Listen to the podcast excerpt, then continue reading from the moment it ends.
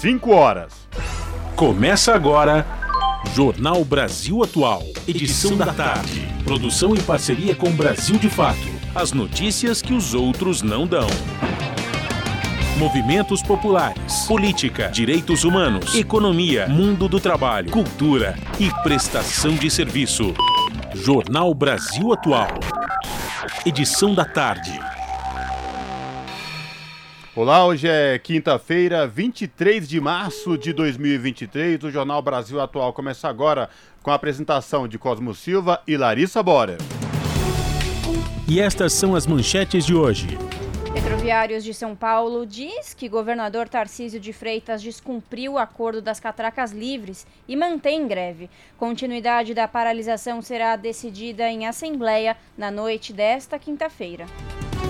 Banco Central mantém Selic em 13,75% e Brasil se mantém com os juros mais altos do mundo. PT obstruirá atividades após manobra do governo Tarcísio de Freitas para evitar CPIs da oposição. Governo recria programa de aquisição de alimentos com prioridade para mulheres e indígenas. Hortas na periferia são um legado ancestral de autonomia e alimentação saudável. Com falta de dados, Covid longa representa desafio para o sistema público de saúde. Justiça de Minas Gerais derruba liminar que permitia o retorno da mineração na Serra do Curral, ponto turístico de Belo Horizonte. Polícia Federal prende PM suspeito de ensinar táticas de guerrilha aos golpistas em Brasília. E IBGE faz parceria com Data Favela e CUFA para agilizar entrevistas do censo em comunidades. Participe do Jornal Brasil Atual por meio dos nossos canais. No Facebook, facebook.com barra Rádio Brasil Atual. Ou pelo Instagram, arroba Rádio Brasil Atual. Pelo Twitter, arroba RA Brasil Atual. Ou pelo nosso WhatsApp, o número é 11 968 93 7672.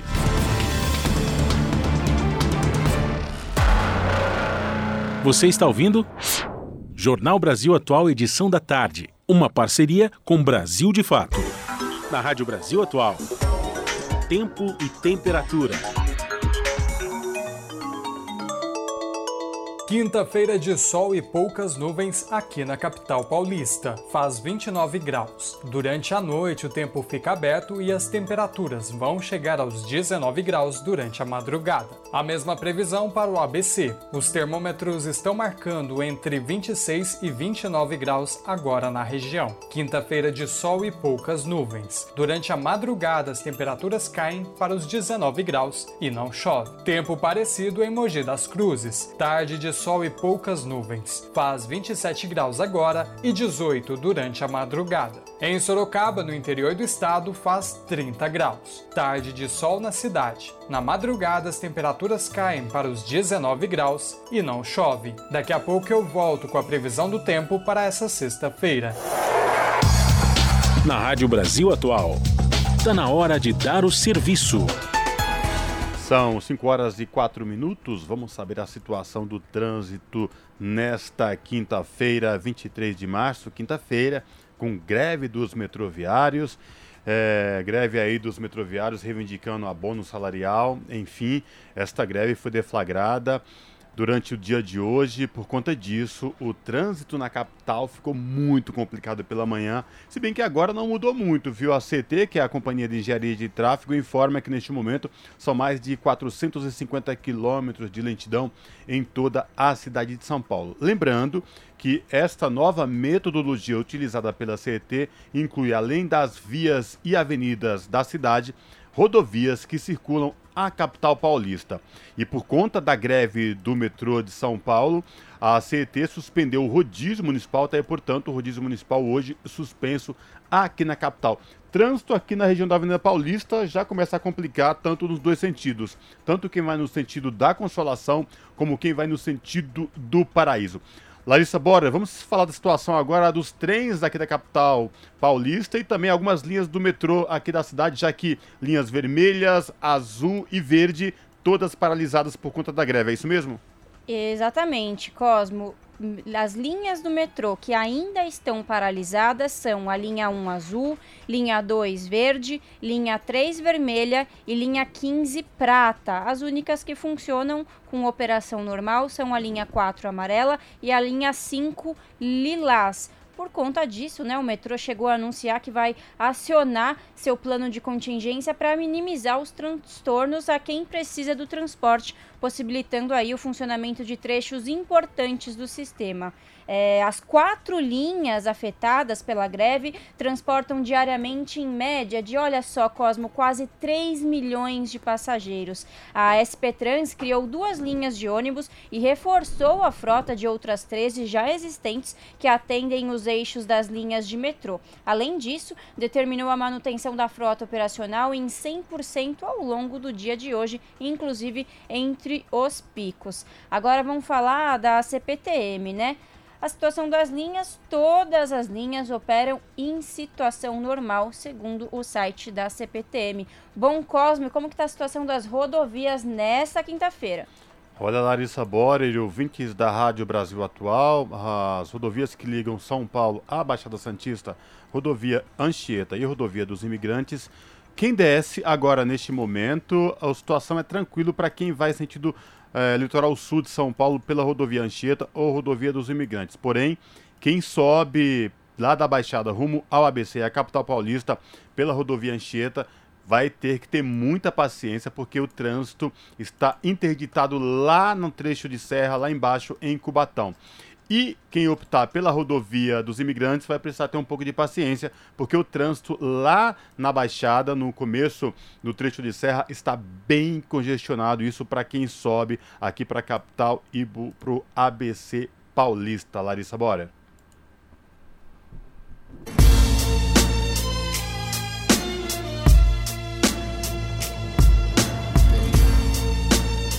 Salve, salve, quem vos fala Gog, o poeta do rap nacional.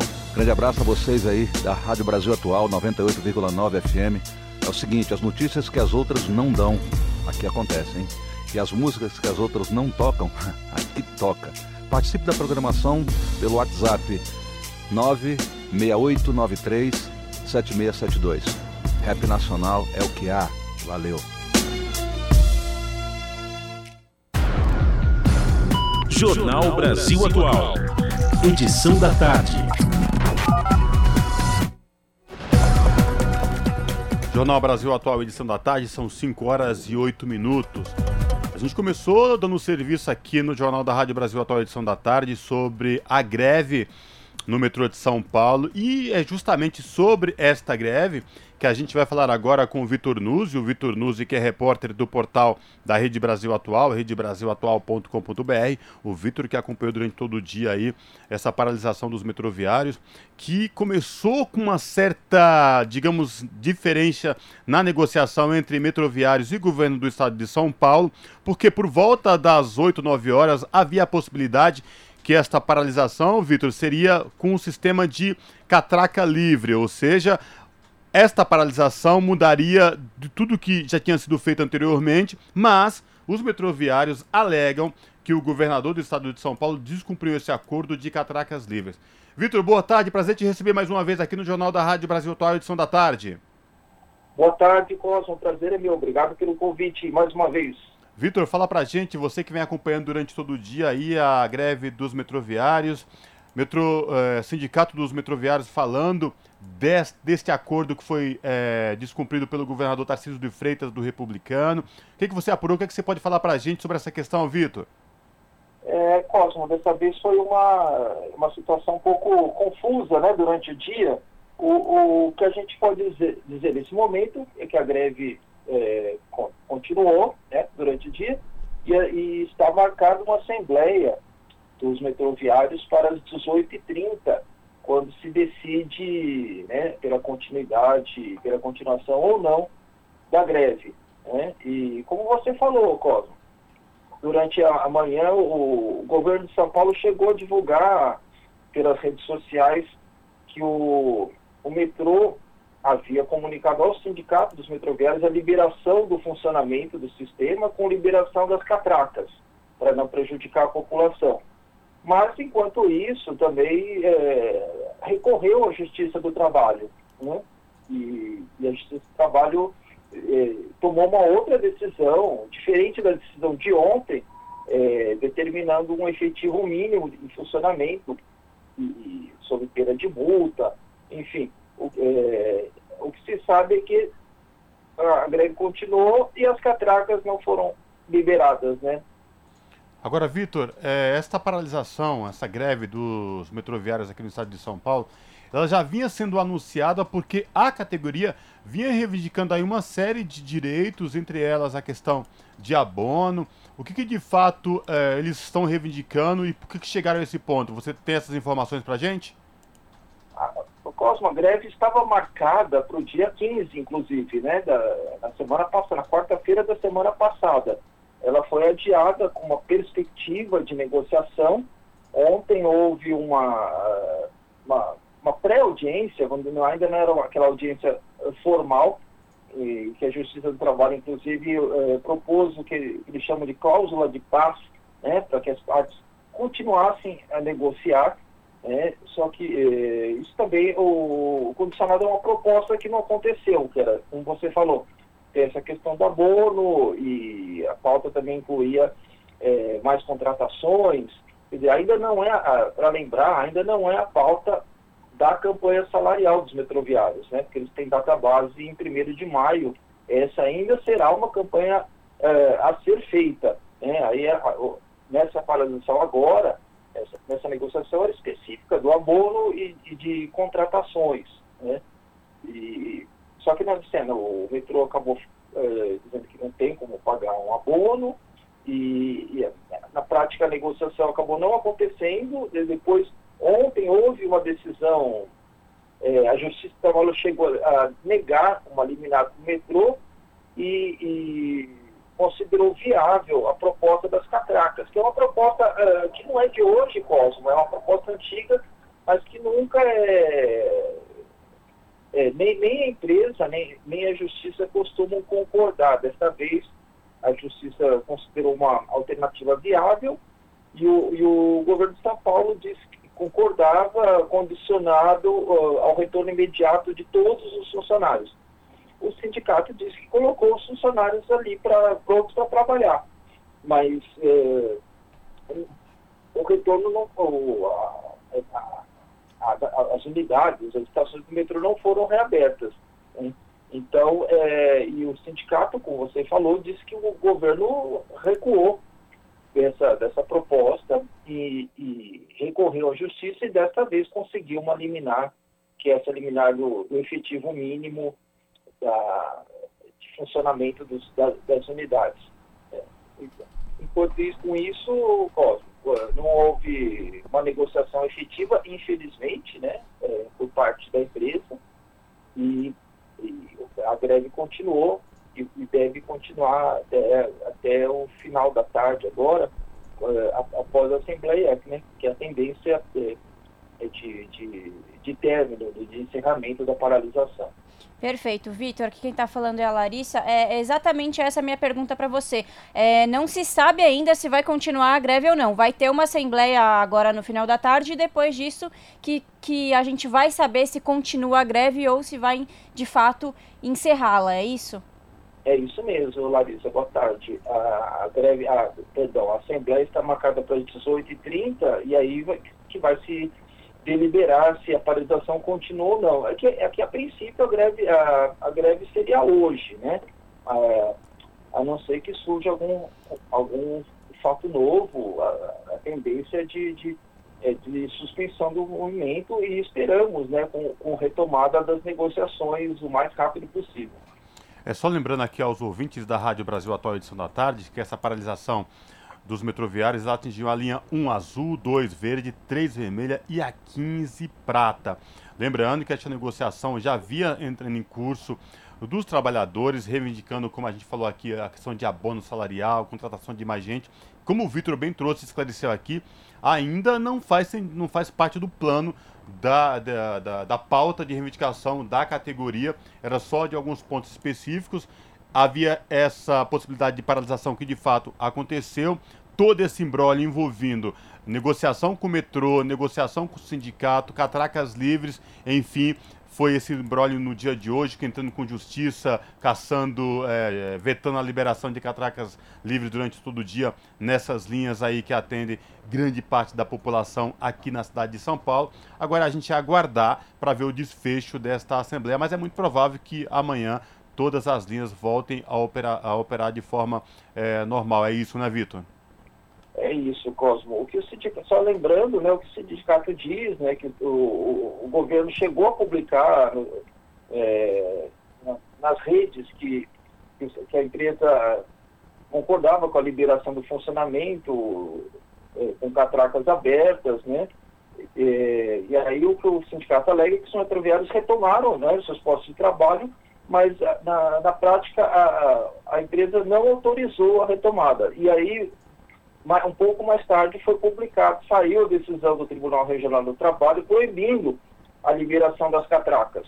Né? Então, é, o que aparecia ser um acordo acabou não sendo. Né? E, e, e as, as, catracas não foram liberadas e, e o metrô não funcionou. É, o que para o sindicato é, foi uma demonstração de má fé do, do governo de São Paulo. Perfeito. A gente vai continuar acompanhando aqui o desfecho até o final do Jornal da Rádio Brasil Atual edição da tarde, atualizando aí todas as informações para trazer aqui para o nosso ouvinte no 98.9 FM. Vitor, obrigado por falar com a gente mais uma vez. Esteja sempre à vontade. Os microfones da Rádio Brasil Atual estão sempre abertos, viu? Abraço.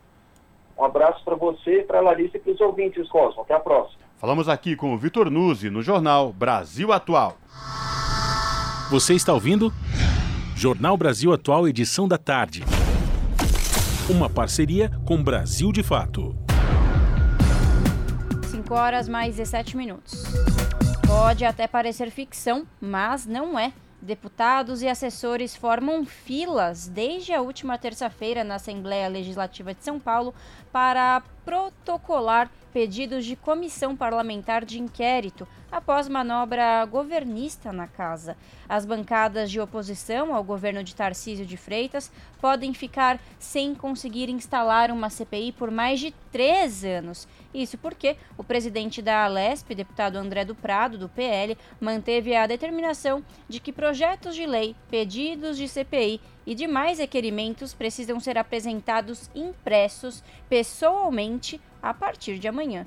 E por ordem de chegada, deputados alegam que se preparam para protocolar os pedidos online de forma remota, mas aqueles ligados ao governo que já sabiam sobre a apresentação pessoalmente começaram a formar fila primeiro. Acompanhe na reportagem de Kaique Santos. A fila dentro dos corredores da Assembleia Legislativa de São Paulo começou a se formar por volta de 7 horas da manhã de terça-feira. Os primeiros a chegarem, assessores de deputados do PL e do Republicanos, partido do governador do estado Tarcísio de Freitas. Eles reservam o lugar dos parlamentares que querem garantir a entrega dos primeiros pedidos de CPI para a mesa diretora. A CPI é a sigla para a Comissão Parlamentar de Inquérito. A comissão é instalada mediante requerimento com determinado número de assinaturas dos parlamentares para apurar e investigar tal caso. A base governista tem seus pedidos. Para a oposição, mais que levar as pautas para prioridade nas comissões, os deputados ligados a Tarcísio ou aliados tentam evitar temas prejudiciais ao governo de São Paulo. É o que contou a reportagem o deputado pelo PT, Enio Tato pessoal que está na fila, que está virando a noite, que é um absurdo nos tempos modernos acontecer isso, são pessoas da base do governo, principalmente do PL e do PR. Quando nós fomos verificar o que, que era, eles falaram que era a fila para protocolar a ordem das CPIs. Só para você ter uma ideia, é tanta gente que o final da fila, o número que nós conseguimos pegar foi o 35º lugar. 35º lugar vai passar os quatro anos e a gente não vai conseguir abrir uma CPI para apurar qualquer tipo de denúncia no meio de tantas que tem aqui no estado de São Paulo. O deputado Enio lista algum desses casos que a oposição quer evitar que sejam levados para a CPI. Entre os temas, concessão das rodovias com congelamento de pedágio, antecipação da renovação do contrato da concessão da Congás, OS da Saúde, concessão da energia elétrica, vício na contratação das OS da Cultura, concessões de terminais de metrô, denúncias na concessão das linhas 8 e 9 da CPTM para a CCR e problemas de paralisações, o tiroteio durante uma agenda de campanha do atual governador em Paraisópolis, na zona sul da cidade, entre outras. São casos diversos, muitos que envolvem gestões passadas, mas próximos de Tarcísio, segundo o deputado. Enio, por exemplo, pretende exigir a apuração dos contratos emergenciais no DER, o Departamento de Estradas de Rodagem. São diversas CPIs que atingem o governo anterior, principalmente o Dória e o, e o Rodrigo Garcia. CPI do Bersa, CPI da, do Rodoanel, CPI, que é o que eu apresentei, da, dos contratos emergenciais do DER, é mais de 200 contratos emergenciais que foram executados apenas por duas empresas. Uma do pai e a outra empresa é do próprio filho do, do, do pai, né? Então são absurdos enormes. Tem CPI da Sabesp, tem CPI de todas as áreas, né? E acho estranho porque essas CPIs não atingem o Tarcísio, o governo atual, mas eles se articularam para não deixar abrir. Por quê? Porque toda a base do Tarcísio foi base do Dória e do Rodrigo Garcia. Desde 2021, o registro de pedidos na Alesp era feito pela internet. Porém, ato publicado em 10 de março pelo deputado Carlão Pignatari, do PSDB, ex-presidente da Assembleia, suspendeu o registro virtual. André Duprado, do PL, presidente que assumiu na semana passada, não reverteu. Muitos parlamentares que assumiram o mandato agora também não possuíam ainda login e senha para acessar o sistema online. Conforme o regimento da Assembleia Legislativa de São Paulo, cinco CPIs podem acontecer simultaneamente com duração mínima de seis meses. Portanto, são aproximadamente 20 comissões a cada legislatura, no período de quatro anos, o que explica a grande disputa pelos primeiros lugares na fila, ocupados pela base do governo. O deputado estadual Enio Tato rechaça a manobra, mas diz que o PT não vai ficar parado. Você passa os quatro anos e você não apura nada. Foi o que aconteceu nos outros governos, né? Nos anteriores. A gente nunca conseguiu abrir uma CPI da oposição aqui na Assembleia Legislativa, sempre com essa mesma manobra. Como agora a gente imaginava que ia ser protocolado através de tecnologia, através de computador, né? É, nada disso aconteceu. Mudaram em cima da hora e formaram a fila para depois avisar todos os partidos da casa que ia ser dessa forma. Nós do Partido dos Trabalhadores não vamos ficar nem na fila, né? é um absurdo isso, e vamos judicializar, é, nos referindo e que, falando que a CPI é um direito e uma prerrogativa das minorias, né? Nós, e da oposição. É isso que a gente vai fazer. Nesta quarta-feira, diante da fila na Alesp para os pedidos de CPI, o presidente da casa, André Duprado, se reuniu com líderes dos partidos. O rito não foi revisto. Com isso, a liderança do Partido dos Trabalhadores determinou que os assessores abandonassem a fila. Vale lembrar que o PT tem a segunda maior bancada da casa, com 18 deputados. O partido reforçou que deve levar o caso à justiça. Kaique Santos, Rádio Brasil Atual e TVT. E a gente continua repercutindo essa questão da Assembleia Legislativa do Estado de São Paulo, porque o PT disse que vai obstruir atividades após manobra do governo Tarcísio de Freitas, do Republicano, para evitar essas CPIs da oposição na LESP. Sabe quais pedidos de investigação que petistas pretendiam protocolar na casa? E quem traz os detalhes é Daniel Lamir. A bancada do PT na Alesp, a Assembleia Legislativa do Estado de São Paulo, reagiu após o governo Tarcísio de Freitas do Republicanos manobrar a casa. O governador conseguiu evitar CPIs contrárias ao Palácio dos Bandeirantes. Como resposta, o Partido dos Trabalhadores, principal oposição, decidiu nesta quarta, dia 22, que obstruirá todas as atividades da casa, como votações e eventos. Além disso, o PT, que elegeu 18 deputados estaduais e tem a segunda maior bancada da Assembleia, disse em nota que trabalha na, abre aspas, formatação de uma peça jurídica para buscar resgatar o direito e dever constitucional da oposição de ter CPI como instrumento de fiscalizar e apurar as ações e medidas do governo estadual. Fecha aspas. O PT determinou também a imediata retirada de todos os assessores parlamentares do partido que estavam em uma fila que se formou na porta do plenário da Assembleia para registro de pedidos de CPI. Na última terça-feira, dia 21, os partidos da base, entre eles o PL do presidente da casa, André de Prado, fizeram uma força-tarefa para assegurar os primeiros lugares na fila para registro dos pedidos de CPI. O procedimento deixará de ser online para ser feito apenas presencialmente a partir da próxima sexta, dia 24.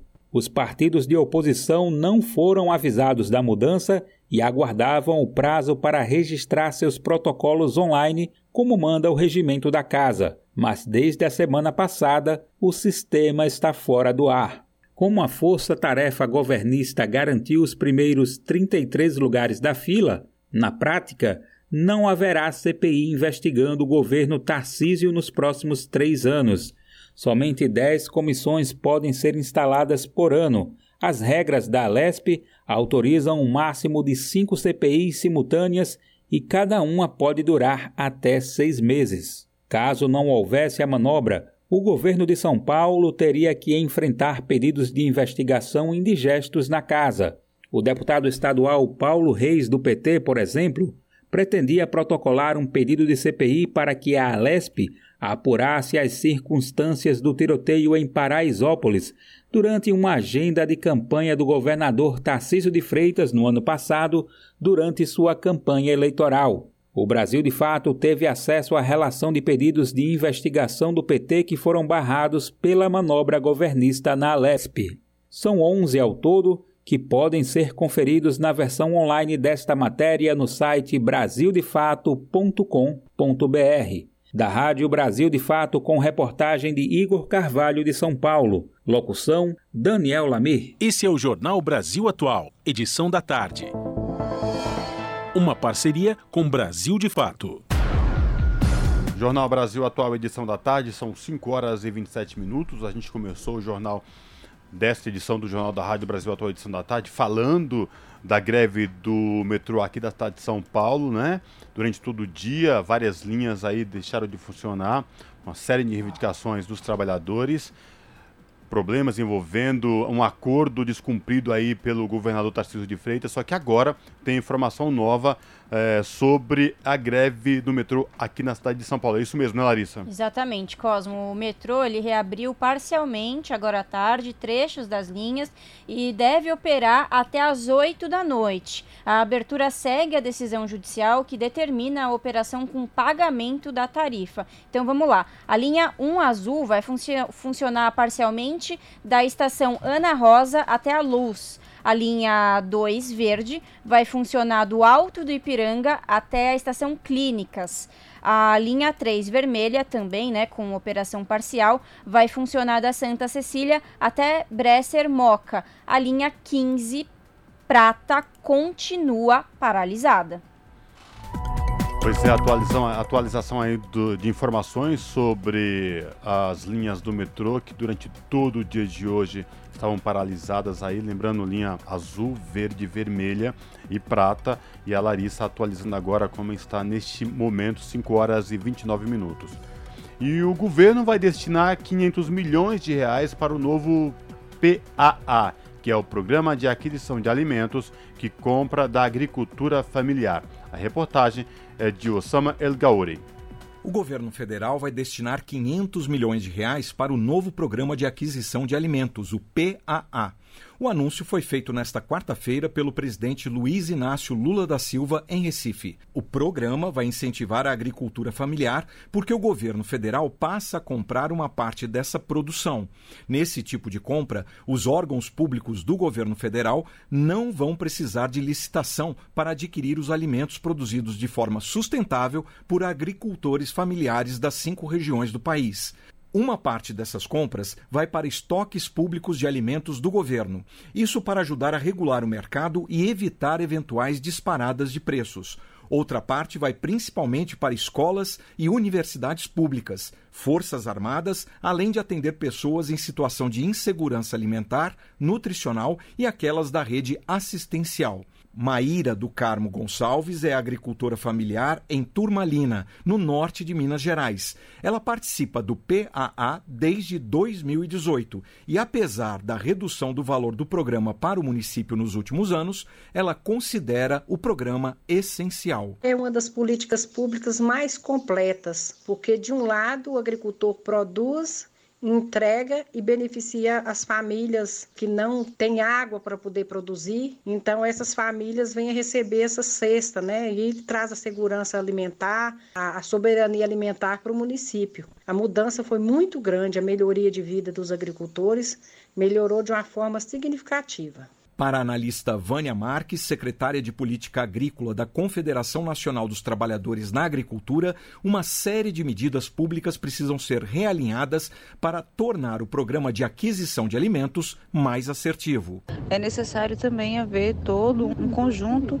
de ações, a exemplo de assistência técnica, extensão rural, o acesso ao crédito, a questão da terra. Então, é uma série de políticas que precisam serem realinhadas a agricultura familiar ganha porque está gerando ali a sua renda e a população brasileira também ganha porque vai ter produtos saudáveis, produtos de qualidade para poder consumir.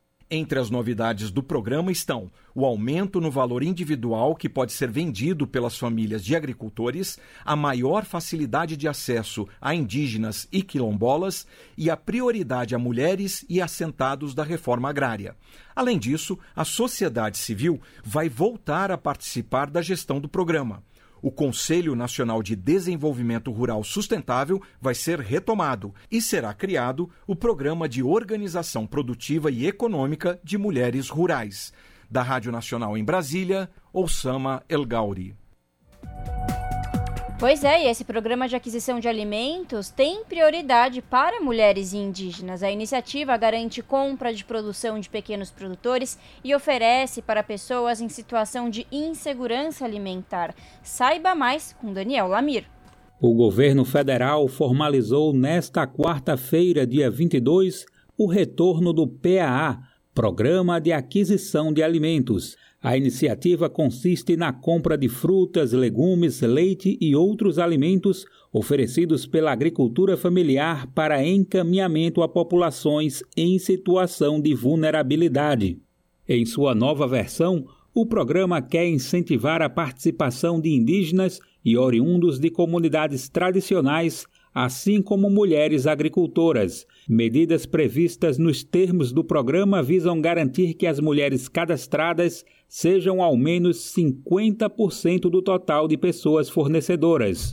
O relançamento aconteceu em Recife, em evento que marcou ainda a reinstalação do CONDRAF, Conselho Nacional de Desenvolvimento Rural Sustentável, e a criação do Programa de Organização Produtiva e Econômica de Mulheres Rurais. Durante o evento de relançamento e assinatura dos termos do PAA e de outros programas governamentais, parte do público presente vaiou a governadora pernambucana Raquel Lira do PSDB. Ao tomar o microfone já no fim do evento, Lula fez uma incisiva defesa dela. Que a governadora pode ser nossa adversária política mas ela é governadora do estado, ela foi eleito e eu vou respeitar ela como governadora do estado. Aqui virei tantas vezes quanto necessário cuidar dos interesses do povo de Pernambuco pelas mãos delas, pelas mãos do João, pela mão dos outros prefeitos. Demonstrando descontentamento com a longa duração do evento, que começou com atraso de mais de uma hora e teve cerca de duas horas de atividades e falas, Lula fez um discurso mais curto que o habitual. Ao falar sobre a importância do combate à fome, lembrou as próprias experiências pessoais. Quem nunca passou fome não sabe quanta falta faz comer. Quem nunca comeu pão até os sete anos de idade, como eu, sabe que falta faz um pedaço de pão. O PAA foi lançado em 2003, ainda no primeiro mandato de Lula na presidência, visando contribuir para garantir a segurança alimentar e nutricional da população brasileira. O programa busca fortalecer a produção de alimentos da agricultura familiar. Durante os governos de Michel Temer, do MDB, e Jair Bolsonaro, do PL, o PAA foi totalmente desidratado. Felipe Caetano, integrante da direção do MCP, Movimento Camponês Popular, destacou o cenário em que 33 milhões de pessoas passam fome no país. Para a gente combater a fome, nós precisamos fortalecer a agricultura camponesa o PA caminha muito nesse sentido, de aliar o combate à fome é, a partir do fortalecimento da agricultura e da produção de alimentos saudáveis. O PAA será organizado pelos Ministérios do Desenvolvimento e Assistência Social, Família e Combate à Fome e do Desenvolvimento Agrário e Agricultura Familiar. O programa permite que órgãos públicos façam compra dos produtos diretamente dos agricultores familiares cadastrados com preços compatíveis com o mercado. Os alimentos são destinados diretamente a pessoas em situação de insegurança alimentar e nutricional e também a entidades da rede socioassistencial, a cozinhas comunitárias, creches e as redes públicas e filantrópicas de saúde, educação e justiça. Do Recife, da Rádio Brasil de Fato, com informações da redação. Locução: Daniel Lamir. Jornal Brasil Atual, edição da tarde, são 5 horas e 36 minutos. Lula visita complexo de Itaguaí para conhecer programa de submarinos. Também participam do evento a ministra da Ciência, Tecnologia e Inovação, Luciana Santos, e a ministra do Turismo, Daniela Carneiro. A reportagem é de Carolina Pessoa. O presidente da República, Luiz Inácio Lula da Silva, está visitando nesta quinta-feira o Complexo Naval de Itaguaí, na região metropolitana do Rio de Janeiro. No local está sendo desenvolvido o programa de submarinos da Marinha do Brasil, o ProSub, que inclui a construção de quatro submarinos convencionais e um de propulsão nuclear. O primeiro deles, o Riachuelo, foi entregue em setembro do ano passado. O ProSub foi criado em 2008 no governo Lula por meio de uma parceria estabelecida entre o Brasil e a França e tem um orçamento de 40 bilhões de reais. O presidente Lula visitará o submarino Humaitá, o segundo com propulsão diesel-elétrica, a concluir a fase de testes de imersão. O objetivo é que o submarino seja transferido ao setor operativo da Marinha no segundo semestre de 2023. Também participam do evento a ministra da Ciência, Tecnologia e Inovação, Luciana Santos, e a ministra do Turismo, Daniela Carneiro. O ProSub é um dos maiores programas estratégicos da defesa brasileira. Possui como principal objetivo a obtenção, por construção no país, do primeiro submarino convencionalmente armado com propulsão nuclear. O programa representa também um grande avanço tecnológico para o Brasil, pois o país será capaz de projetar, construir e operar seus próprios submarinos. Além disso, o programa tem um impacto significativo na economia, já tendo gerado mais de 60 mil empregos diretos e indiretos, envolvendo cerca de 700 empresas. Da Rádio Nacional no Rio de Janeiro, Carolina Pessoa. 5 horas mais 38 minutos. Com visita de Lula a Pequim, Brasil busca se situar na disputa entre China e Estados Unidos. Presidente brasileiro avalia ofertas de duas maiores potências. Dilma deve assumir presidência do NDB em Xangai. Os detalhes com Daniel Lamir. Quando Luiz Inácio Lula da Silva do PT desembarcar na China nos próximos dias, ele pode tentar repetir uma velha fórmula mas seu resultado é incerto. Com um histórico de neutralidade nas relações internacionais e de negociação até com inimigos, o Brasil volta à arena internacional. Após o isolamento do governo de Jair Bolsonaro do PL, a tarefa é difícil se equilibrar diante do crescimento da tensão entre China e Estados Unidos. As duas maiores economias do mundo trocam sanções e acusações de espionagem em um ritmo acelerado. Lula estará na China de 26 a 31 de março e será acompanhado por uma comitiva com cinco ministros e o presidente do Senado, Rodrigo Pacheco, do PSD de Minas. Também está prevista a ida de mais de 240 empresários. Em território chinês, o governo brasileiro espera assinar cerca de 20 acordos nas áreas de agricultura, ciência e tecnologia, meio ambiente, economia, comércio e investimentos. A viagem de Lula ao Oriente acontece após visitas à Argentina, Uruguai e ao próprio Estados Unidos, onde teve apenas um dia de agenda. A interação se desdobrou em uma promessa de investimento dos Estados Unidos para o Fundo Amazônia sem desdobramentos efetivos. Para a professora Ana Teresa Marra, os resultados na relação bilateral com os Estados Unidos ainda são tímidos mas ela pontua uma aproximação política em curso com a Casa Branca. Já com a China, a professora avalia que a visita promete porque os chineses podem oferecer mais. Os Estados Unidos quer investir no clima, mas depende do Congresso aprovar os recursos, e aí pode ser que invista e pode ser que não invista. É, eles fizeram lá aquela lei dos chips, né? Essa coisa de eles tentarem mudar aí as cadeias de fornecimento globais de semicondutores, trazer a produção para os Estados Unidos, para países aliados dos Estados Unidos. Eles têm dinheiro para investir em outros países, mas ao mesmo tempo que existe isso, ele meio que acena para o Brasil, mas ao mesmo tempo também não tem nada concreto. Ana Teresa Marra ainda aponta uma característica de pragmatismo nas relações da China com o Brasil. A China, ela geralmente, pela, acho que pela própria natureza do seu governo e pela própria natureza das relações Brasil-China nos, nos últimos anos, ela consegue tornar as coisas concretas de uma forma mais rápida. Sobre a capacidade do Itamaraty do Brasil de conseguir manter sua posição histórica de neutralidade, a professora faz ressalvas. A negociação em meio a um cenário global cada vez mais intenso e fragmentado impossibilita saber os limites e possibilidades dessa postura na avaliação dela, mas a pesquisadora ressalta que a Casa Branca hoje coloca mais energia na relação com a Europa. Além disso, ela aponta que o presidente Joe Biden não exerce o mesmo nível de pressão que seu antecessor, Donald Trump. O republicano fez uma campanha ativa para barrar a expansão de empresas chinesas no mercado de 5G da América Latina.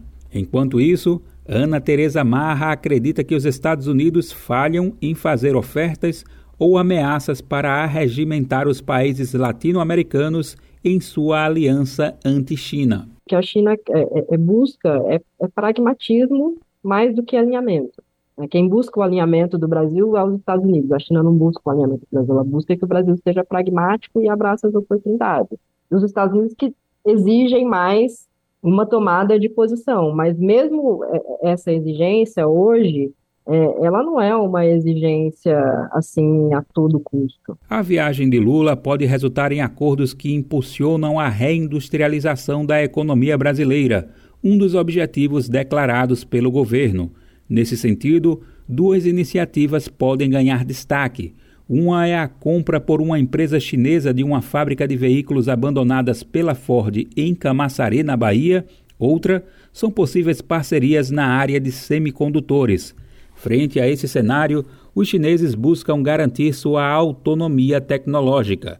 Em 2022, o Brasil vendeu cerca de 31 milhões de dólares de soja para a China, além de outras dezenas de bilhões de dólares em ferro e petróleo. Já os chineses conseguem exportar para o Brasil produtos com maior refino tecnológico, como painéis solares e equipamentos de telefonia. A cadeia produtiva de soja no Brasil é ligada ao latifúndio, aos transgênicos e ao uso intensivo de agrotóxicos. Um aumento do apetite chinês pelo produto pode significar o crescimento de violações ambientais e de direitos humanos no Brasil. Nesse cenário, a pesquisadora Ana Teresa Marra defende que algumas políticas públicas podem ser adotadas, isso para evitar que o país se torne uma espécie de sacrifício do crescimento econômico chinês e do enriquecimento de latifundiários brasileiros. Uma forma de tentar dar mais qualidade para as relações econômicas é atrair investimentos chineses para o Brasil que sejam direcionados para setores de interesse estratégico do governo. O governo tem que ter claro que setores são esses e que projetos quer propor para a China financiar. A pesquisadora ressalta que o governo da China tomou a decisão estratégica de não plantar soja por conta dos efeitos ambientais do cultivo. O plano das autoridades foi, então, importar o produto. e o Brasil é o principal fornecedor da soja consumida na China. Da Rádio Brasil de Fato, com reportagem de Thales Schmidt de São Paulo. Locução: Daniel Lamir. Você está ouvindo? Jornal Brasil Atual, edição da tarde. Uma parceria com Brasil de Fato. São 5 horas e 45 minutos. Exército impediu desmonte de acampamento golpista. É o que diz o ex-secretário de Segurança Pública do Distrito Federal, o delegado Júlio Souza Danilo. O depoimento foi dado nesta quinta-feira na Comissão Parlamentar de Inquérito dos Atos Antidemocráticos, na Câmara Legislativa do Distrito Federal. Os detalhes com o repórter Gabriel Brum.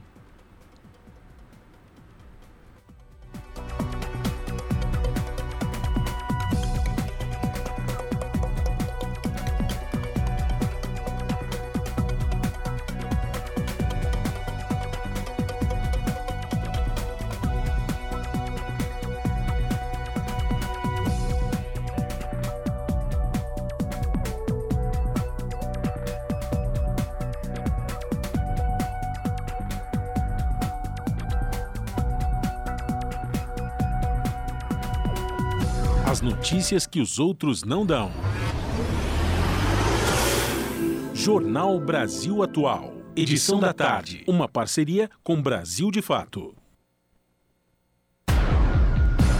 E agora sim, o Exército impediu o desmonte de acampamento golpista do ex-secretário, diz, é o que diz o ex-secretário de Segurança Pública do Distrito Federal, o delegado Júlio Souza Danilo. O depoimento foi dado nesta quinta-feira na Comissão Parlamentar de Inquérito dos Atos Antidemocráticos na Câmara Legislativa do Distrito Federal. Quem traz os detalhes é o repórter Gabriel Brum o Exército impediu o desmonte do acampamento golpista no dia 29 de dezembro e disse que faria a retirada por conta própria.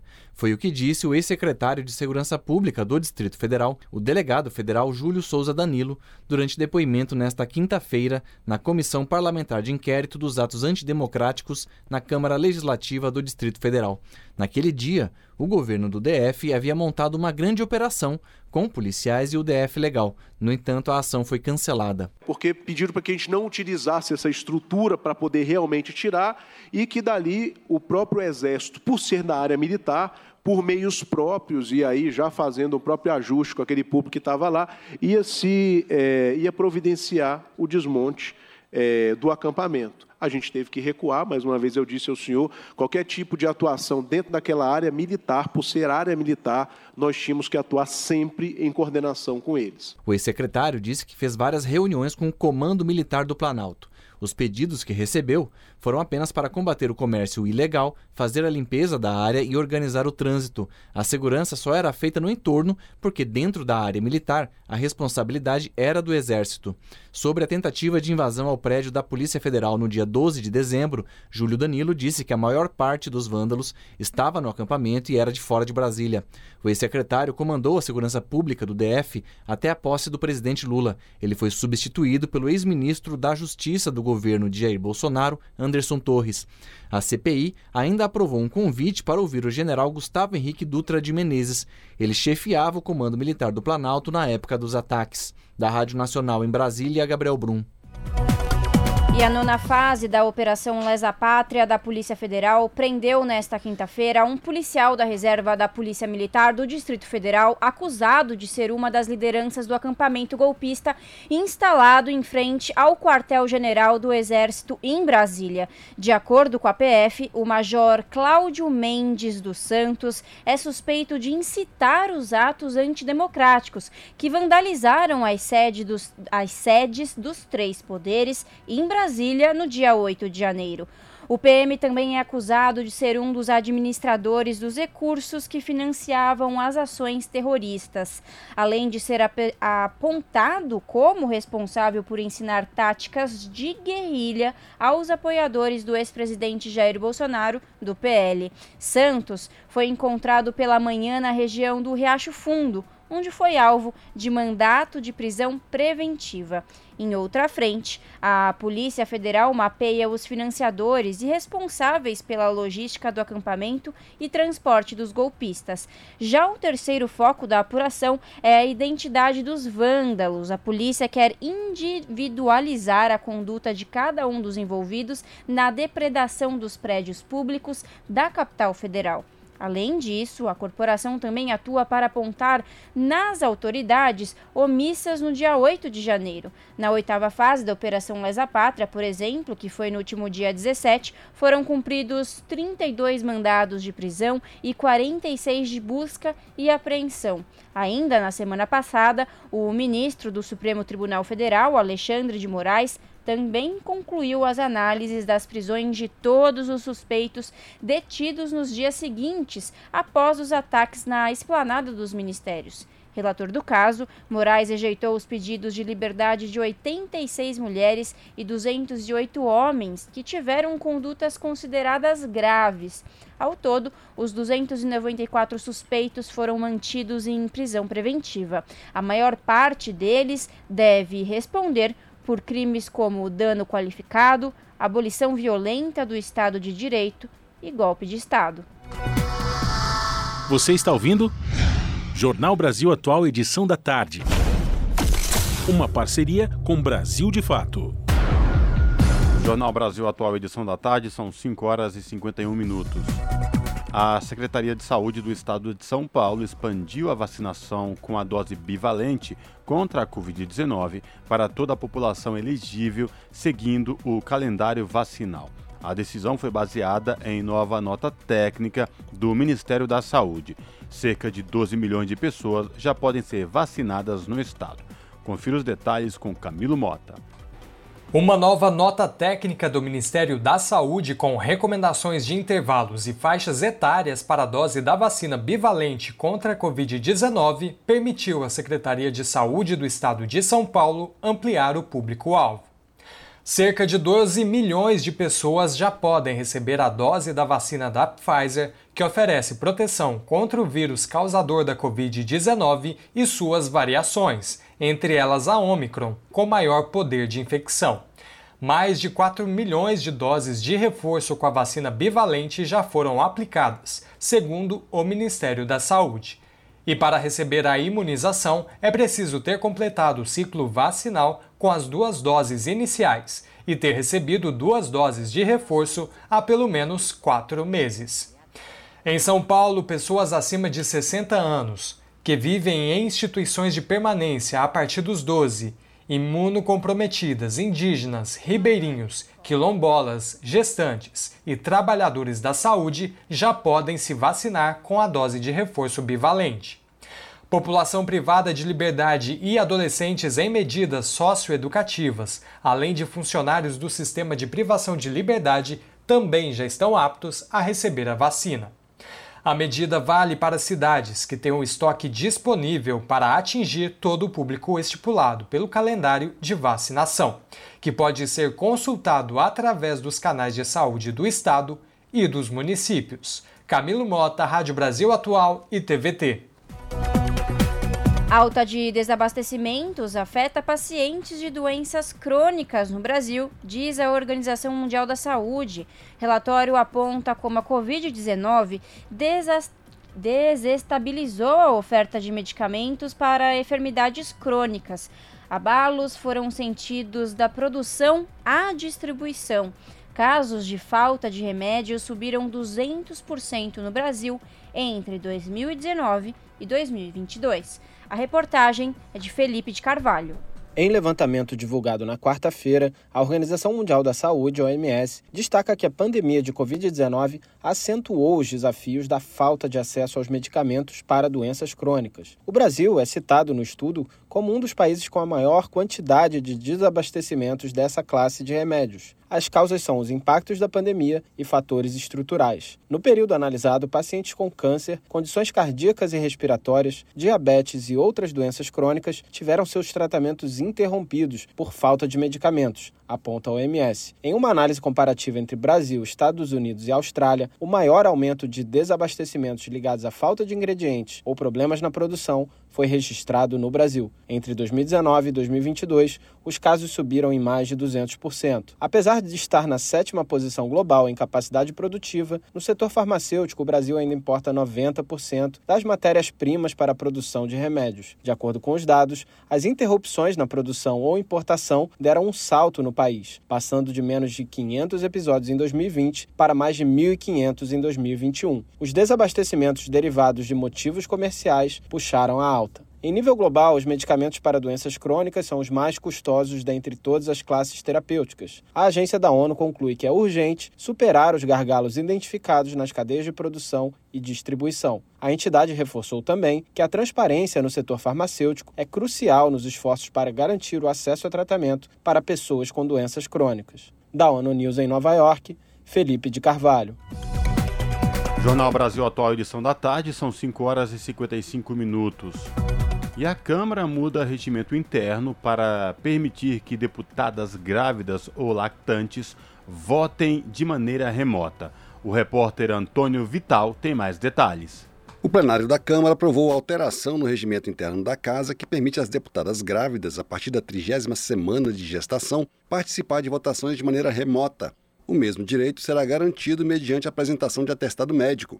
O projeto de resolução, apresentado pelas deputadas Soraya Santos, do PL do Rio de Janeiro, e Luísa Canziani, do PSD do Paraná, garante ainda a essas deputadas o direito de participar das atividades parlamentares de maneira remota durante seis meses, período que equivale à licença gestante.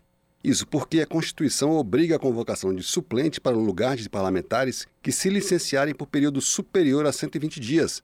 A alteração no regimento permite que a deputada goze 120 dias de licença após o parto e possa participar das votações de maneira remota nos 60 dias seguintes, sem ser substituída por um suplente.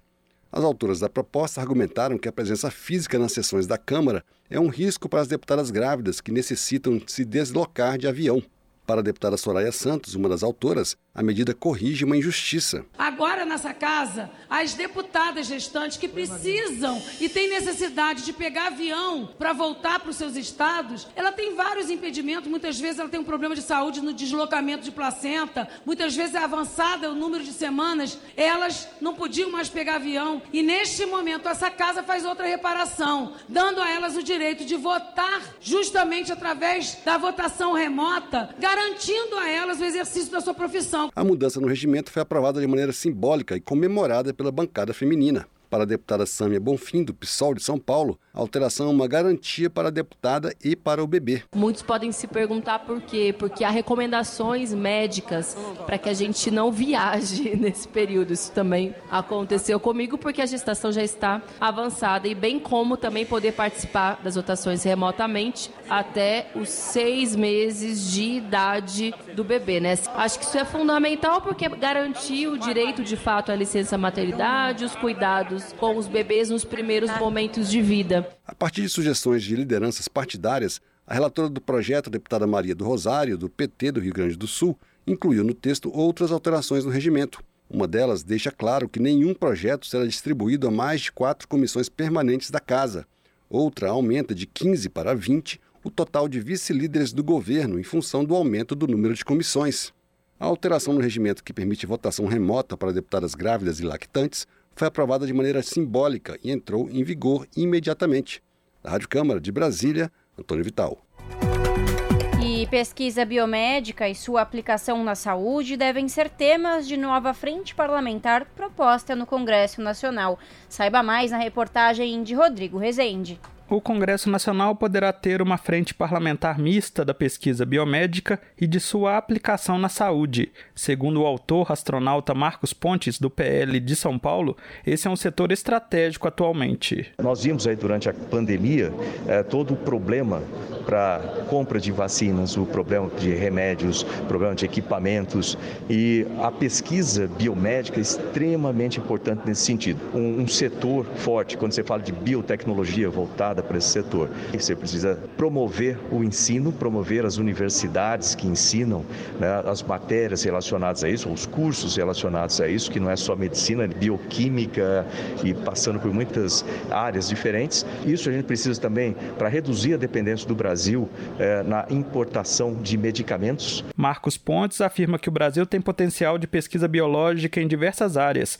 e que pesquisadores brasileiros devem ser incentivados e protegidos para estudar soluções a partir da nossa biodiversidade. E a gente precisa explorar é, de forma sustentável a nossa biodiversidade. Quando eu falo isso, inclua também os nossos oceanos. A criação da frente parlamentar deve ser agora analisada pelo plenário do Senado. Da Rádio Senado, Rodrigo Rezende.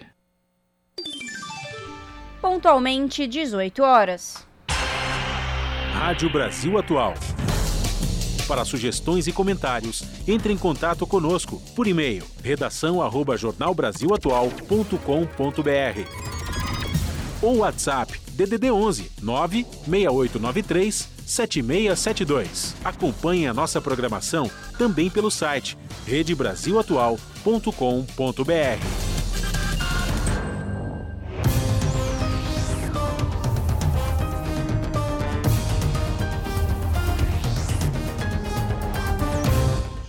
E chegou o momento de fazer conexão com a redação do seu jornal para saber quais são os destaques desta quinta-feira. Com ela, apresentadora Ana Flávia Quitério. Boa noite, Flavinha! Quais são os destaques desta quinta? Olá, Lares e Cosmo, uma excelente quinta-feira a vocês e a todos os ouvintes da Rádio Brasil Atual. Não sei se é uma quinta-feira de fato boa, né, para muitos paulistanos, paulistas que aqui estão, justamente porque o início do dia de hoje começou aí com um caos, né? Os metroviários realizaram hoje uma paralisação geral nas principais linhas do metrô de São Paulo. A categoria cobra do governo paulista o pagamento do abono salarial, isso há três anos desse atraso, a revogação de demissões feitas em 2019 e também novas contratações, assim como a liberação de novos concursos públicos. Durante o dia, foi informado pelo Sindicato dos Metroviários e pelo governo do estado que haveria catraca livre para a população mas não foi isso que aconteceu. Nós vimos, estamos acompanhando, né, toda a repercussão dessa paralisação no dia de hoje, como os passageiros estão lidando, né? Muitos aí tiveram que usar formas alternativas para ir ao trabalho, enfim, para cumprir seus compromissos. Mas, claro, a gente sempre é em prol né, do, do que os metroviários, né, a reivindicação dos metroviários. Vimos também que, de um lado, houve a confirmação de que as catracas seriam liberadas e depois voltou-se atrás. E aí vocês vão ver toda a repercussão do que aconteceu no dia de hoje também na nossa reportagem. Bom, já mudando de assunto, há mais de 30 anos foi criada a Lei de Cotas para pessoas com deficiência, que garante a inclusão no mercado de trabalho. Estou falando de 30 anos. Mas mesmo assim, a realidade é diferente e muitas empresas dão desculpas para não contratar PCDs. Mas um bom exemplo vem do setor metalúrgico de Osasco, onde o nível de empregabilidade de pessoas com deficiência está acima da média nacional, enquanto muitas empresas não dão oportunidades para essas pessoas, outras, né, são exceções, mostram um bom exemplo. E para finalizar, ao longo desses primeiros meses do governo Lula, o Ministério dos Direitos Humanos e da Cidadania tem anunciado a recomposição dos trabalhos da Comissão de Anistia. Desde o período de transição, uma coalizão com mais de 100 entidades diáloga com o Executivo propondo mudanças. Esses foram os destaques de hoje, mas vale reforçar que matérias, atualizações e informações, tudo completinho para vocês. Vocês acompanham pontualmente às sete da noite comigo no seu jornal. Bom programa, Lares e Cosmo. Beijão grande para todo mundo e até daqui a pouco. Jornal Brasil Atual, edição da tarde. Uma parceria com Brasil de Fato. Jornal Brasil Atual, edição da tarde, são 6 horas e 3 minutos. Em apostila para concurso público, empresa de Santa Catarina compara Lula com Hitler e Mussolini. A empresa domina concursos, está no nome de Jonas Manuel Oliveira, que acumula 30 mil reais em dívidas previdenciárias. Os detalhes com Daniel Lamir. Uma apostila voltada em tese para preparar para o concurso público da Prefeitura de Garopaba, em Santa Catarina, compara o presidente Lula do PT aos líderes fascistas Adolf Hitler e Benito Mussolini. O conteúdo, recheado de adjetivos e informações falsas, foi elaborado pela empresa Domina Concursos, localizada em Criciúma, em Santa Catarina, e registrada no nome de Jonas Manuel da Rosa Oliveira. O material utiliza a palavra fascista para se referir ao Partido dos Trabalhadores. Também chama o programa Bolsa Família de Bolsa Esmola e se refere ao atual presidente como, abre aspas, ladrão e membro de uma quadrilha. Fecha aspas. A ex-presidente Dilma Rousseff não fica de fora, fazendo menção de forma xenofóbica ao país em que o pai da petista nasceu, a apostila a nomeia como, abre aspas, búlgara e insignificante, fecha aspas. Sem citar o nome do magistrado do Supremo Tribunal Federal e muito menos a fonte da informação, o texto dá a entender que o ministro Dias Toffoli teria desviado 700 milhões de reais dos cofres públicos em um esquema de corrupção no Acre. Outra empresa de Jones Manuel Oliveira, registrada com a mesma atividade econômica, mas com o nome fantasia de Editora Global Services TI e Telecom, acumula uma dívida de tributos previdenciários de cerca de 30 mil reais. Com 706 registros negativos de clientes no Reclame Aqui, a Domina Concursos não é recomendada por esse, que é um dos sites mais usados por consumidores para publicizar queixas contra empresas. Para se referir à empresa, internautas chegaram a utilizar os seguintes termos: conteúdo ridículo, cópia da internet de materiais sem nenhuma conexão e propaganda enganosa. O Brasil de Fato tentou contato com a empresa Domina Concursos e não teve resposta até o fechamento desta matéria. O espaço para posicionamento segue aberto e possíveis atualizações serão feitas no site brasildefato.com.br. Do Recife, da Rádio Brasil de Fato, com informações da redação. Locução: Daniel Lamir. São 18 horas mais 6 minutos. E o IBGE afirmou, firmou parceria com a Central Única das Favelas, a CUFA, e com o Instituto Data Favela para agilizar a coleta de dados para o censo 2022, que está na reta final. Segundo o Instituto, a chamada Ação Favela no Mapa visa reduzir o percentual de domicílios que não responderam à operação censitária em comunidades. A primeira mobilização está marcada para o próximo sábado, dia 25, a partir das 9 horas, em São Paulo e no Rio de Janeiro. Nessa data, o presidente interino do IBGE, Simar Azeredo, estará na favela de Heliópolis, na zona sul de São Paulo. Com ele, o fundador do Data Favela, Renato Meirelles, e o presidente da CUFA, Preto Zezé. O IBGE ainda reforça que a parceria com a CUFA e o Data Favela ajudará a abrir portas para o censo na importante missão de avançar com a coleta de dados nas favelas de todo o país. Esse é o Jornal Brasil Atual, edição da tarde.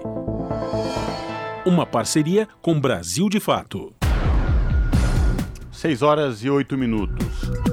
Sete trabalhadores foram resgatados em situação análoga à escravidão no estado da Bahia. As vítimas trabalhavam na construção de um condomínio em Barra Grande, sob responsabilidade de duas construtoras com sede em São Paulo e na Bahia. Os detalhes com o repórter Gabriel Correa. Sete trabalhadores foram resgatados em situação semelhante à escravidão na península de Maraú, litoral sul da Bahia. Um deles era menor de idade. O caso foi divulgado nesta quarta-feira pela Defensoria Pública da União. As vítimas trabalhavam na construção de um condomínio em Barra Grande, sob responsabilidade de duas construtoras com sede em São Paulo e na Bahia. As condições de trabalho se repetem: sem contrato, sem qualquer equipamento de segurança, sem banheiros, nem água potável, nem local para refeições. Os trabalhadores também tinham jornadas acima de 52 horas semanais. A operação contou com a participação do Ministério do Trabalho e Emprego, do Ministério Público do Trabalho, da Polícia Federal e da Secretaria de Justiça e Direitos Humanos. A obra acabou embargada e a empresa admitiu as condições irregulares, providenciando alojamento e refeições. As rescisões, que totalizam aproximadamente 150 mil reais, começaram a ser pagas nesta quarta-feira. Da Rádio Nacional em São Luís, Gabriel Correa. Pois é, e Comissão de Direitos Humanos vai discutir em duas audiências públicas projeto de lei que prevê perda do imóvel onde for encontrado trabalho escravo. O primeiro debate será na próxima quarta-feira, dia 29. Os nomes dos convidados ainda serão confirmados. Mais detalhes na reportagem de Yara Farias Borges. Por iniciativa do senador Dr. Irã, do PP de Roraima, a Comissão de Direitos Humanos vai promover dois debates sobre o projeto de lei que prevê perda da propriedade em que se encontre exploração de trabalho em condições análogas à de escravo. A primeira audiência será realizada na próxima quarta-feira, dia 29 de março, e a segunda no dia 10 de abril, para a votação da proposta no dia 12. De autoria do senador Randolfo Rodrigues, da Rede do Amapá, o projeto prevê que a expropriação se dará em propriedades urbanas e rurais. Ao citar a operação que resgatou trabalhadores em situação de escravidão em vinícolas gaúchas, Randolfo Rodrigues defendeu a rápida aprovação da proposta pelo que chamou de urgência civilizatória. Escravidão é algo que não podemos tolerar de forma alguma. Nós estamos convivendo em pleno século XXI com essa chaga indelével de todos os crimes humanos, esse perpetua como dos piores. É necessário uma resposta que aí não é uma resposta de direita ou de esquerda, de centro, de baixo, de cima. É uma resposta da civilização e a resposta da civilização ao crime de escravidão do século XXI, no meu entender, tem que ser dura, tem que ser firme. O relator Fabiano Contarato, do PT Capixaba, ressaltou que, pelo projeto de lei, a perda da propriedade apenas acontecerá depois de decisão final da Justiça. O projeto brilhantemente está contemplando apenas nas hipóteses, após sentença condenatória transitada em julgado assegurando contraditória e ampla defesa, é que poderá, sim, haver a expropriação. Quero deixar isso claro para não induzir a população que nos assiste de que nós estamos aqui debatendo um projeto sem razoabilidade. Ao destacar há formas modernas de trabalho escravo, a senadora Damares Alves, do Republicanos do Distrito Federal, defendeu revisar o conceito de escravidão. Presidida pelo senador Paulo Paim, do PT Gaúcho, a Comissão de Direitos Humanos vai definir os participantes das audiências públicas. Da Rádio Senado, Yara Farias Borges. Você está ouvindo? Jornal Brasil Atual, edição da tarde. Uma parceria com Brasil de Fato. Jornal Brasil Atual, edição da tarde, são 6 horas e 12 minutos. Caixa paga novo Bolsa Família a beneficiários com o NIS de final 4. Adicional de 150 reais é pago a famílias com crianças de até 6 anos de idade. A reportagem é de Ana Lúcia Caldas. A parcela do novo Bolsa Família está sendo paga nesta quinta-feira aos beneficiários com NIS, o número de inscrição social, de final 4.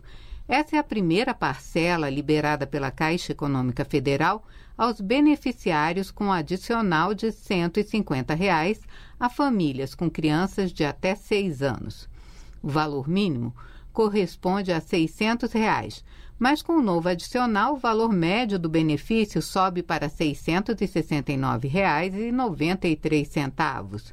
Segundo o Ministério do Desenvolvimento e Assistência Social, neste mês, o programa de transferência de renda do governo federal vai alcançar 21 milhões e 100 mil famílias, com gasto de 14 bilhões de reais. Com a revisão do CAD único, Cadastro Único para Programas Sociais do Governo Federal, 1 milhão 480 mil pessoas foram excluídas e 694.200 foram incluídas no Bolsa Família.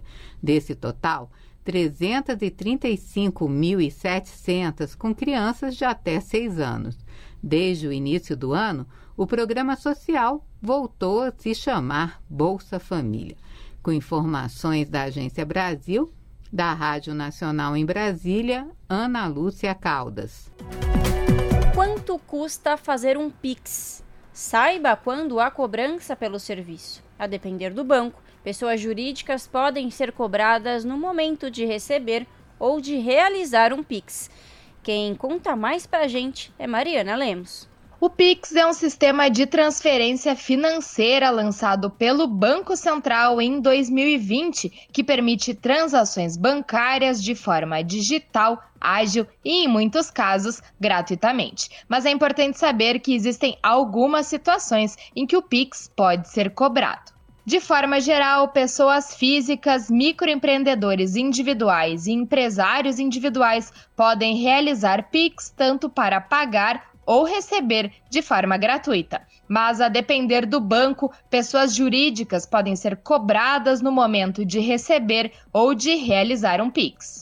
Isso ocorre porque esse tipo de transação fica caracterizada como uma situação de compra envolvendo, por exemplo, uma empresa. Quanto a este valor que é cobrado pela transação financeira, o Banco Central não define uma tarifa fixa ou um limite, seja ele mínimo ou máximo. Ou seja, cabe aos bancos a definição do quanto cobrar e se este valor deve ser cobrado. A Caixa Econômica Federal, por exemplo, não realiza cobranças por transações de PIX em nenhum caso. Já o Banco do Brasil possui uma política que visa cobrar 0,99% do valor transferido ou recebido quando os clientes são pessoas jurídicas, com exceção de microempreendedores individuais e empresários individuais. Quando se diz respeito ao envio de Pix, o valor máximo cobrado pelo Banco do Brasil pode ser de 10 reais. Em relação ao Pix recebido, o valor máximo cobrado pode chegar a 140 reais. Em caso de dúvidas ou cobranças indevidas, é importante entrar em contato com o seu banco para entender a forma como é feita a cobrança. Vale ressaltar que alguns bancos oferecem pacotes de serviços voltados para empresas que podem incluir a gratuidade do Pix. De São Paulo, da Rádio Brasil de Fato, Mariana Lemos. Jornal Brasil Atual, edição da tarde, são 6 horas e 16 minutos. E o Banco Central mantém a Selic a 13,75%. Para Simone Tebet, juros caem no começo de maio. Ministra diz que nova regra de gastos do governo deve incentivar queda dos juros, os mais altos do mundo. Os detalhes com Talita Pires. O Banco Central decidiu nesta quarta, dia 22, manter a taxa básica de juros, a Selic, em 13,75%. A medida foi tomada apesar da pressão do governo e de diversos setores da sociedade para que ela fosse reduzida. Pouco antes, a ministra do Planejamento e Orçamento, Simone Tebet, havia declarado acreditar que a Selic cairia no início de maio com a apresentação da proposta de nova regra fiscal. A decisão do Banco Central foi tomada após dois dias de reuniões. O governo Lula quer a redução da taxa para estimular o crescimento da economia. Já o Banco Central defende os juros altos sob a justificativa de conter a inflação. O banco tem o poder de decidir a taxa de juros básica da economia brasileira desde que passou a gozar de autonomia em 2021, no governo Bolsonaro. O Brasil tem as taxas de juros reais mais altas do mundo, de acordo com estudos. Especialistas afirmam que essa situação favorece a especulação financeira em detrimento da economia real, que gera empregos. A Selic é mantida em 13,75% desde setembro de 2022, quando um ciclo de 12 meses de aumentos foi interrompido. Nas palavras de Simone Tebet, a apresentação da proposta de nova regra fiscal vai permitir a queda dos juros. A declaração foi dada na manhã desta quarta à Rádio Capital 95 de Campo Grande. O chamado arcabouço fiscal é a regra de controle de gastos federais que está sendo preparada pelo ministro da Fazenda, Fernando Haddad. Ela ainda não foi divulgada em sua totalidade, mas alguns pontos vêm sendo apresentados por Haddad às lideranças partidárias. Um deles é o gatilho para a contenção de gastos caso a dívida pública chegue a determinado patamar. Nesse caso, a regra prevê o limite de gastos com salários de servidores e o veto à concessão de subsídios. A expectativa é que o texto do arcabouço seja conhecido ainda nesta semana, antes da viagem presidencial à China. Nos Estados Unidos, foi anunciado um novo aumento das taxas de juros básicos do país, a quarta seguida. O índice passou de 4,75% para 5%, aumento de 0,25%. De São Paulo, da Rádio Brasil de Fato, com informações da redação, locução Talita Pires comércio global movimentou 32 trilhões de dólares em 2022, diz Conferência das Nações Unidas sobre Comércio e Desenvolvimento.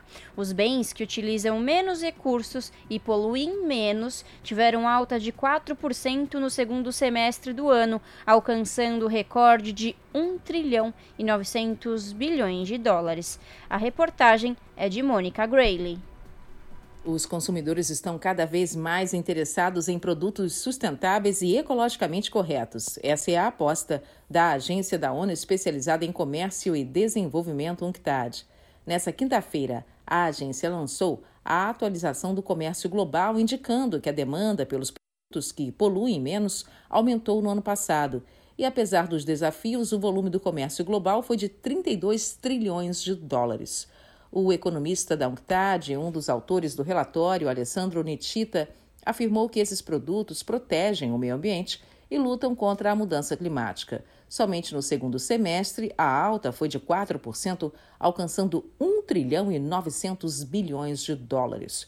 E dentre os bens estão veículos elétricos e híbridos, embalagens livres de plástico e turbinas eólicas, aquelas que utilizam a energia do vento. A análise da UNCTAD é publicada poucos dias após a divulgação do relatório do painel intergovernamental sobre mudança climática, o IPCC, e no documento os especialistas alertaram para a urgência da redução em pelo menos a metade de emissões que causam efeito estufa até 2030. A agência da ONU acredita que o panorama para o comércio esse ano permanece incerto. O motivo são tensões geopolíticas, como a guerra na Ucrânia e o alto preço das commodities, além de níveis recordes da dívida pública. Um outro fator são as altas taxas de juros. Tudo isso deve levar a uma estagnação do comércio global já na primeira metade desse ano. Da ONU News em Nova York, Mônica Grayley. Você está ouvindo? Jornal Brasil Atual, edição da tarde. Uma parceria com Brasil de Fato. Jornal Brasil Atual, edição da tarde, são 6 horas e 21 minutos. De 2010 a 2021, a taxa anual de mortalidade por acidentes de motocicletas aumentou em 66% no Brasil. Quatro mortes a cada dia após a entrada no hospital. A taxa entre motociclistas negros também aumentou frente aos motociclistas brancos vítimas de acidente. Os dados são do estudo População Negra, Mortalidade e Acidentes de Motocicletas por Recorte Racial, do Instituto de Estudos para Políticas de Saúde e do Instituto SARE. Confira na reportagem de Camilo Mota. O país vive uma realidade. Em 2021, 130 pessoas morreram por mês vítimas de acidentes de moto após terem dado entrada em algum hospital. Quatro mortes diariamente no país.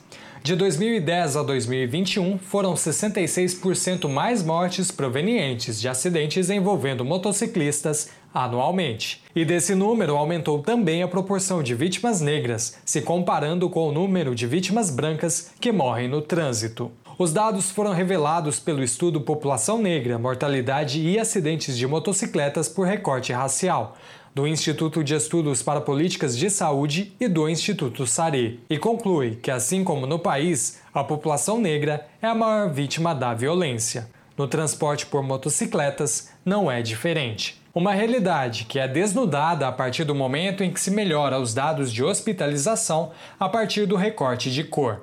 Dados que precisam ser melhorados, como afirma Rony Coelho, pesquisador do IEPS. Permitiu a gente fazer esse estudo, né, além do nosso interesse, ver se estava certo e acabou dando certo, foi que os dados de internação têm, têm melhorado ao longo do tempo, né, nos últimos anos. Ainda não estão longe de ser dados ideais, é, especialmente é, em relação ao quesito raça-cor. Um dos gráficos que a gente mostra, né, ficou bem claro quando a gente faz a proporção entre brancos, negros e aqueles sem informação. À medida que o sem informação decai ao longo do tempo, aumenta é, tanto a internação quanto a mortalidade para as pessoas negras, ao passo que para as pessoas brancas se mantém-se no mesmo patamar. A metodologia consistiu em analisar dados públicos do Sistema de Informações Hospitalares, do SUS e do IBGE além do IPEA. O estudo também apresenta informações anteriores a 2014, quando a taxa de internações por acidentes de moto eram parecidas entre pessoas brancas e negras, mas pontua que a partir do momento em que há informações de cor nos registros, há um sobressalto nas internações de pessoas pretas. A pesquisa revela que o deslocamento da taxa de internações de pessoas negras coincide com a adesão aos serviços por aplicativos em 2016 e a melhora nos dados disponibilizados nos sistemas de saúde. A razão das taxas de internação, quando se divide as internações de pessoas brancas e as de pessoas negras, é diferente nos estados. Em São Paulo, a razão é de 1,12, enquanto em Pernambuco o número é 15,75. O pesquisador explica que quanto mais distante de um, maior é a desigualdade entre os números de internação. Os estados que estão próximo a um ali, ah, significa que ah, existe uma menor diferenciação nessa desigualdade racial. Ao passo que os estados que têm maior, eh, essa grandeza é maior, né, é, a gente, ah, essa diferenciação é maior seriam basicamente essa, essas duas frentes, né? Melhoria das condições de trabalho, por um lado, e melhoria das condições de trânsito, por outro. Para Gilberto Almeida, presidente do Sindicato dos Mensageiros, Motociclistas, Ciclistas e Mototaxistas Intermunicipal do Estado de São Paulo e presidente do Conselho Nacional dos Sindicatos de Motoentregadores, os dados corroboram com a realidade que os entregadores negros vivem no país. Somos nós é que estamos sujeitados aí, como diz, uma sobra, uma reserva da sociedade que está disposta a, morrer em busca da sobrevivência de um, de um punhado de trocado, sem direito a absolutamente nada. Quem come pizza, hambúrguer, lanche ou compra pela internet não vai deixar de comprar se essas empresas deixarem de existir. Entendeu? Vai continuar comprando e a, e a demanda vai continuar existindo. o governo precisa se atentar a isso, não cair no ponto do vigário, para poder trazer esse pessoal realmente para uma linha de inclusão e eles parar de morrer e ser tratado como gente, entendeu? Uhum. E não está sendo. Almeida entrou na profissão por opção e por gostar de motocicletas, mas numa época e em um contexto diferente, 25 anos atrás. Segundo ele, os empregos formais foram substituídos pela precarização do trabalho. A reivindicação da categoria é dignidade e a garantia dos direitos existentes na CLT, mas que são diariamente negados pelas empresas de tecnologia. Partido inicial seja os direitos básicos que a CLT defende, entendeu? Porque você precisa ter um mínimo de proteção e o mínimo de proteção se dá através dos direitos é, trabalhista, né? Que é a CLT. Não tem como você dizer que a CLT é uma coisa do passado, porque ela traz aí o balizamento da Justiça do Trabalho, a fiscalização dos sindicatos e do Ministério Público e traz um pé de igualdade para o trabalhador amanhã depois buscar os direitos dele na Justiça do Trabalho. Coisa que uhum. essas empresas não querem. E sem ter compromisso nenhum com esses trabalhadores aí que derramam sangue e se acidentam aí das vias aí da, da maior cidade do país, que é São uhum. Paulo, e também nos quatro cantos do Brasil aí. O governo precisa se atentar a isso, não cair no ponto do vigário, para poder trazer esse pessoal realmente para uma linha de inclusão e eles parar de morrer e ser tratados como gente, entendeu? E não está sendo. Camilo Mota, Rádio Brasil Atual e TVT. Na Rádio Brasil Atual tempo e temperatura.